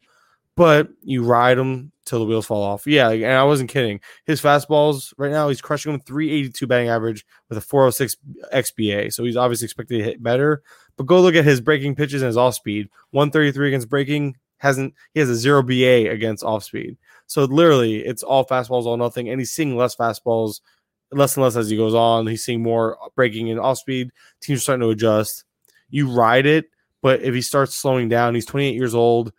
He's good, not great. He's better in roto because of the steals, but I don't quite buy into the the I, I the strikeouts are an issue, and then he doesn't really walk enough. So he's a guy you just hold on to, especially a, it's a deep format. We're talking about 14 team league, but I'm not I'm not over I'm not really sold on him being something beyond a hot player that you hold on to while he's getting playing time. Where you are you any difference with Dylan Moore? Your thoughts on him? Yeah, I would just ride the hot hand out. I mean, he's performing well. He's giving you a little bit of power, some speed, a nice batting average. Points league, like you said, he's he's better for roto for sure. His the interesting thing is that he's hitting the ball really hard. Like his exit velocity is up like five miles an hour, and that he's getting closer to the stabilization range. Like because exit velocity tends to stabilize a little quicker. And if he can keep this up, if he keeps hitting the ball hard, like he's gonna perform at this level. Like he's not like I'm not saying he's gonna keep doing this, but he's pretty good. So I don't know. I mean, ride it out. If he sucks, then you cut him. Like it's not a big deal. You didn't spend a lot for him. No, exactly. That's why it's like I'm with you as far as like I think some of it will stick, but just seeing how much he struggles against everything that's not a fastball, pitchers are going to see that eventually. I mean, he's going to have to be very, very patient and sit on fastballs in order to just hit fastballs. Pitchers are going to even probably attack the zone with breaking pitches just to get him to swing at him because obviously he can't hit one right now, breaking and off speed. So that's where I'm. I'm just worried about that adjustment period coming for him more than likely. But we'll see again, regardless of what he's doing he I mean, and the thing is, he actually showed last year that he could hit an off speed pitch. So I don't know. I, I there's a lot going on here. There's a lot of good things in the profile. There's some you know some worrisome things, but in a 14 team league, just ride him, and he could sustain it for six weeks because six more weeks because That's that's the season. But the next part of his question was Luke Weaver or Alec Mills, and I would have said I would have just said Alec Mills to be honest, uh, because Weaver's looked really really rough, but Quintana's coming back, and I think Alec Mills is the odd man out there. Yeah, I think so as well. Concerning. So it's almost by default you just kind of go with go with Luke Weaver, right? Yeah, he's been terrible, but if Mills if he's pitching, he's better than Mills, right? Yeah. I don't know. So yeah, because the reason why he's asking is because he may need to drop Mills or more next week. Gotcha. So I'm gonna lean towards dropping Mills because I don't think he's gonna be up as the starter for long. Do I think he does it? Do I think he deserves to be? Yeah, he's pitched really well. I just don't think he's gonna be more than a spot starter for for the remainder of the year, or unless somebody really struggles. Like Tyler Chatwood did just get like a minor setback, but he should be pitching soon. It says he's gonna be pitching one of Monday's uh, Monday's double headers. So he- he'll obviously be fine as long as he's okay. Mills is going to be the odd man out. Quintana's due back any day now. Mills will be the guy I'm dropping of the two as of today, which is Saturday night, kind of late, and I'm rambling. Um, any chance the Indians put out a for sale sign on Clevinger looking for bats? I don't buy. I don't buy into that. I know they kind of just sent him home for his misbehavior. like, uh, like he's in timeout right now. Basically, they got sent to the minor league rookie camp. I don't think they're going to sell him.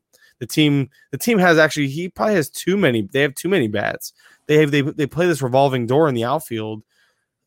I don't. I think they need the pitching more. Their bullpen is terrible, so they need the starters. Are you- would you agree with that? Yeah, hundred percent. I don't. I don't imagine they do that. They need the pitching. Gotcha. And that's from at MLB Fantasy Pros. At fantasy underscore T underscore ball. I'm contending but hesitant to trade what would I can what I would consider excess players because of COVID. Could easily impact my squad.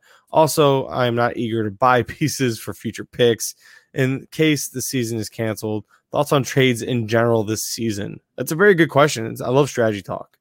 Where are you at? Let's start with the um trading excess excess pieces are you still trying to trade the two for ones if you have them type of thing to get through and then kind of build on the bet like a higher quality players because if you did that say you just did that and you got Castellanos like you traded two solid players for Castellanos now you're without Castellanos kind of his point right now now you're scrambling are you more likely to keep your are, are you more likely to play like what the Yankees do with Clint Frazier and Mike Michael Tauchman Michael Mike Tauchman the Tauchman and Clint Frazier are prime examples of a real life team just hoarding this talent and look, they need both of them. You know what I mean? Right. Is this one of those years where you're more likely to keep your excess pieces? Yeah, I I think I mentioned it earlier, but I've just been hesitant to trade as much this year because all the unknowns. We don't. I mean, how long will a guy be bad? You know, how a guy could catch COVID easily. So if you give up two for one or three for one, and then your one guy, like you said, gets COVID, you're done. And so it's concerning there. I don't know. And from a keeper dynasty standpoint, I've definitely been gearing more towards next year. Like this year is such a crapshoot. And so I've been making like the few trades I have made have been with future in mind, like and not not really as much worried about this year because anything can happen. So it's it's tough. Like the strategy's been really weird this year, but you kind of just have to take it with take it a day at a time and know what's going on and keep up. It's hard. Yeah, um, 100% agree. And I'm not, yeah, I'm not gonna sell unless I'm like seriously, like legitimately one piece away. Like if I think my team is like super strong, can really contend this year, I still will trade away future picks, but I, I have to be super confident in that team because I don't think the season's gonna get canceled. They found a way to not cancel it to this point. They're gonna make it through. So as long if your team's playing for the same prize as it normally does, if there's no like decrease in the funds or anything like that, and you think you really truly have a chance, I would still go for it. My thing about uh, the only part where I get a little hesitant with the excess pieces is what how deep of a league is this? Is this a 10 teamer or 12 teamer? Whereas if my one guy that I get back in a two or three for one, I could probably find some things off the waiver wire to help bridge that gap, even in a shortened season, because we have guys like Dylan Moore popping up out of nowhere and Austin Slater and all these other guys. Or if this is like a 15 teamer or deeper, yeah, I might be more likely to keep my excess pieces this year compared to normal years. But you have to know that you're if you're keeping those pieces, they're likely going to lose that value going into next year because people don't need the depth as much in a, in a typical season, probably. Whereas right now they're probably trying to compete and they want those extra pieces. So you got to keep. You have to realize it's a little bit of give and take. You, you got to be mindful of it. So I'm with you on that. I'm with you on that there. And then the future picks, we kind of agree on not to sell those if if possible. Spencer Turnbull. This is from at P Office 99. Uh, thoughts on Spencer Turnbull? I've kind of voiced my concerns as far as not buying into the strikeouts. They came down. You know, the strikeout rate did come down after last start. His his ratios. You know, he's a two right now with a two two ERA with a crazy high ground ball rate, which is awesome. The strike rate's actually believable at 79% if some of these changes have made. And the BABIP is 244, so again, sustainable. But with the strikeouts coming down, like I was said, that was my biggest thing was with him was the strikeouts coming down. And after last start, they did. It was like a 13.5 K per nine down to like a nine, like a, a K per inning roughly. And I can buy into that. But the two ERA is going to regress. All the indicators suggest he's probably closer to a three, three and a half ERA guy. Some of them say four. You look at the strikeout stuff, and his strikeout, his swinging strike rate isn't anything special. His O swing is way down from last year, almost over 10%. So as far as like I said, he's going to be okay. I think he's a solid player. I think you can start him uh, confidently. I think he gets traded. So it depends on where he lands. If he lands with the Astros, heck yeah, he's awesome. But I think he, if you have him, ride him out. I wouldn't trade him. I would just ride it. But what are your thoughts on Turnbull the rest of the year? Yeah, I like him a lot. Even if he regresses, like he's still a good pitcher, most likely. I mean, if he pitches to a mid three to like to four ERA, like you still got great return on value. And so I'd probably like like Mike said, just ride it out. I wouldn't try to trade him. Hope that he gets traded himself because he could pop in a great organization and just do wonders. Like I said, the strikeouts, man, I mean, the rate the strikeout rate's up like I think two and a half percent. Not a whole lot, but overall he looks good. I like it a lot. And while we're recording this, Wil Myers was subbed in. I gotta look into that. Um, I was just looking at the box score, and I was like, "Oh, Wil Myers is not in the game. Cool. He got he got uh, so he got pulled for some reason or another, and it looks like he's day to day, but can't find why. So that's unfortunate. Um, yeah, gotta love when stuff happens like this while we're talking. Um, anyway, Dylan Carlson, a must draft, same guy. Dylan Carlson, must draft, a must add and redraft. I answered him and said yes, but that's all I said. Is there any more information? Do you agree? And is there any more information you'd go in on about that? I, I think it's an easy pickup. Like if he happens to still be available, like if if FAAB your FAAB's run this weekend, like I try to get him. He'd be expensive. He, yeah, he's going to go for a lot. Like he's got a, a good upside. Like he's a he's a top ten prospect. I think he's got a pretty safe floor. Like reminds me kind of like a Tommy Pham type. Like he's going to give you like a solid batting average and like 2020 potential over a full season. So uh, solid all around player. I would grab him if he's available. And uh, yeah, like Senzel came to mind as far as prospect types, like the hit tools there, little power, little speed. That's what came to mind. But yeah, Pham's a great comp as well. Kind of the same same guy. Where just he's a little more raw. I feel like obviously Pham being proven, but yeah, I like I like um Carlson a lot. And I'm with you. I think that the power's there, a little bit of speed should be there, and I think he's just super solid. The batting average will help. He, I think, short. I, I even said short answer is yes. He is a ad in pretty much any format. It'd be hard. I'd be hard to find one like maybe a ten teamer. He can't be added because your team's so loaded. But other than that, I don't see how you don't add him. Hey, uh, what do you think of Trea Turner's value becomes if he stops stealing bases? he has him in a head-to-head categories league, and his lack of steals this year makes him question his long-term value. What are your thoughts on the topic? As what he wants to know. So basically, if Trea Turner stops stealing, what is he? and he's way less valuable. It's just that simple. Mm-hmm. He's not going to hit home runs, but I don't think he's going to stop stealing anytime soon. He probably has like what three to five years of stolen bases left in that tank. I'd say. Yeah, he's only like 26 years old, I think. 27. I just looked it up. Yeah. Okay. I he mean, just turned 27. The this year's weird. Uh, guys aren't going to run as much. Like there, certain teams anyway. Right. So I mean, you've seen like the Padres have run wild, but I don't know. There's there's a good reason for it, and I wouldn't be concerned about it long term. Like it's hard to imagine a guy just quit running like that, especially like I mean he's still elite sprint speed. So I I mean again I expected weird things this year. Kind of sucks because you drafted him for steals, but yeah, long term I'm not worried about it. But if he doesn't steal, yeah, he's not anywhere near first round value. Makes he's he's a three two ninety hitter with 20 home runs, 20, 25 home runs tops, and no steals. That's, I mean, that's good, but that's like a Castellanos before the power breakout. Yeah, that is true. Like a, like a Castellanos in Detroit, basically, which was a top 100 pick, but not nearly the talent that we uh, come to see him turn into. So yeah, that would be his what he turns into, is like that fringe top 100 guy, because the steals are what carry his first and second round value in category slash roto leagues. And yeah, without it, he's not that. So I think that's it. I think we got through them all. This podcast ran a little long. We appreciate everybody listening to this point. And I just got a question on Twitter. Encarnacion and Josh Bell rest of season. Might as well throw that in there. Real quick, who are you taking? Josh Bell or Encarnacion? Uh, Josh Bell. Ugh. Tough. I- it's tough though. Yeah, it's sad because one was drafted like 100 picks earlier. I'm going to go with Josh Bell as well. and I'm not confident in either one of them being anything decent. So there you go. That's going to I- I'll, like he didn't even ask for it to be on here, but it might as well because I'm looking at the question right now. All right, guys, we appreciate you listening. Ran long, but we haven't talked in like a week. We wanted to cover a little of everything, and we'll be on as soon as we can again. But as always, we appreciate listening. Feel free to obviously leave us a five star rating and review on the way out. We greatly appreciate it. You can follow us on Twitter. Chris is at Roto Clegg. I'm at Mike underscore Curland.